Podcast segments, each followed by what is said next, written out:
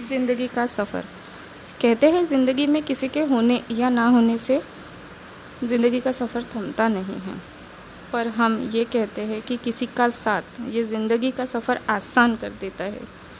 यूँ तो पहले भी जी रहे थे हम ये ज़िंदगी, पर अभी यह सफ़र आपके साथ और भी सुहाने लगना लगा है।